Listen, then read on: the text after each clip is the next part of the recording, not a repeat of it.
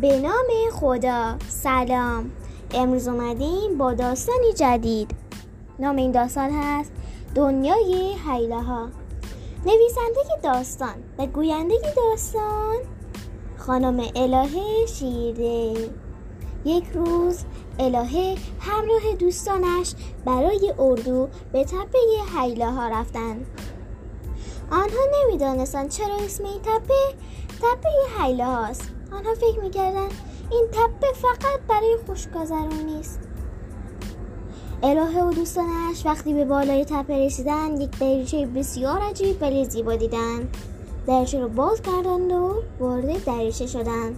آنها از تونل رنگارنگی گذشتن و وارد دنیای عجیبی به نام دنیای حیله ها شدن همه برای پیدا کردن راه خروج تقسیم شدن بریم تا ادامه داستان رو بشنویم.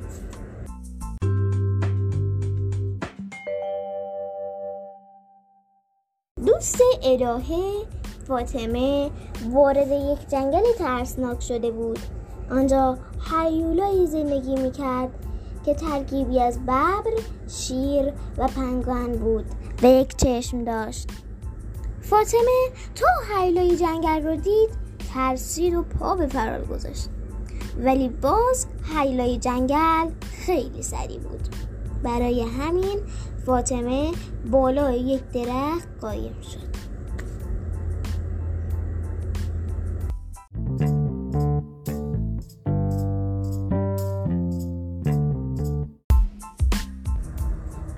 یسنا دوست صمیمی الهه وارد یک ناحیه بسیار سرد شد. خوب شد همراه خودش یه پتوی گرم و نرم داشت.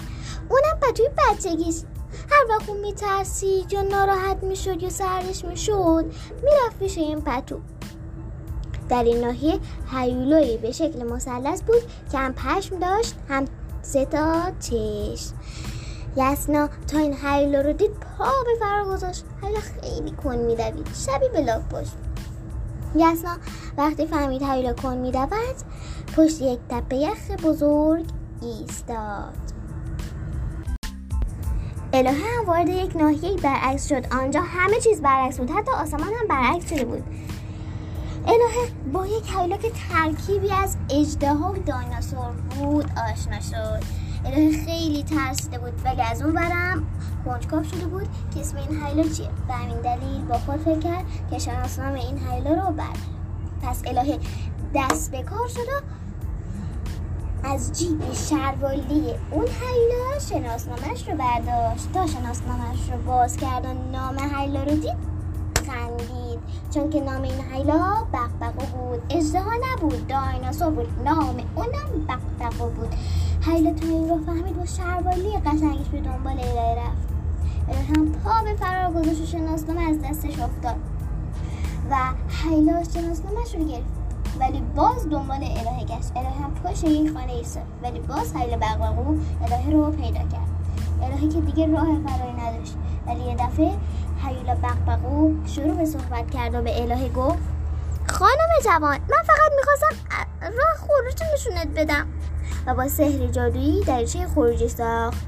برای یسنا و فاطمه هم این اتفاق افتاد و آنها به دنیای خودشان برگشتن و این ماجرا را هیچ وقت فراموش نکردند. قصه ما به سر رسید که به خونهش نرسید تا قصه بعد خدا نگهدار.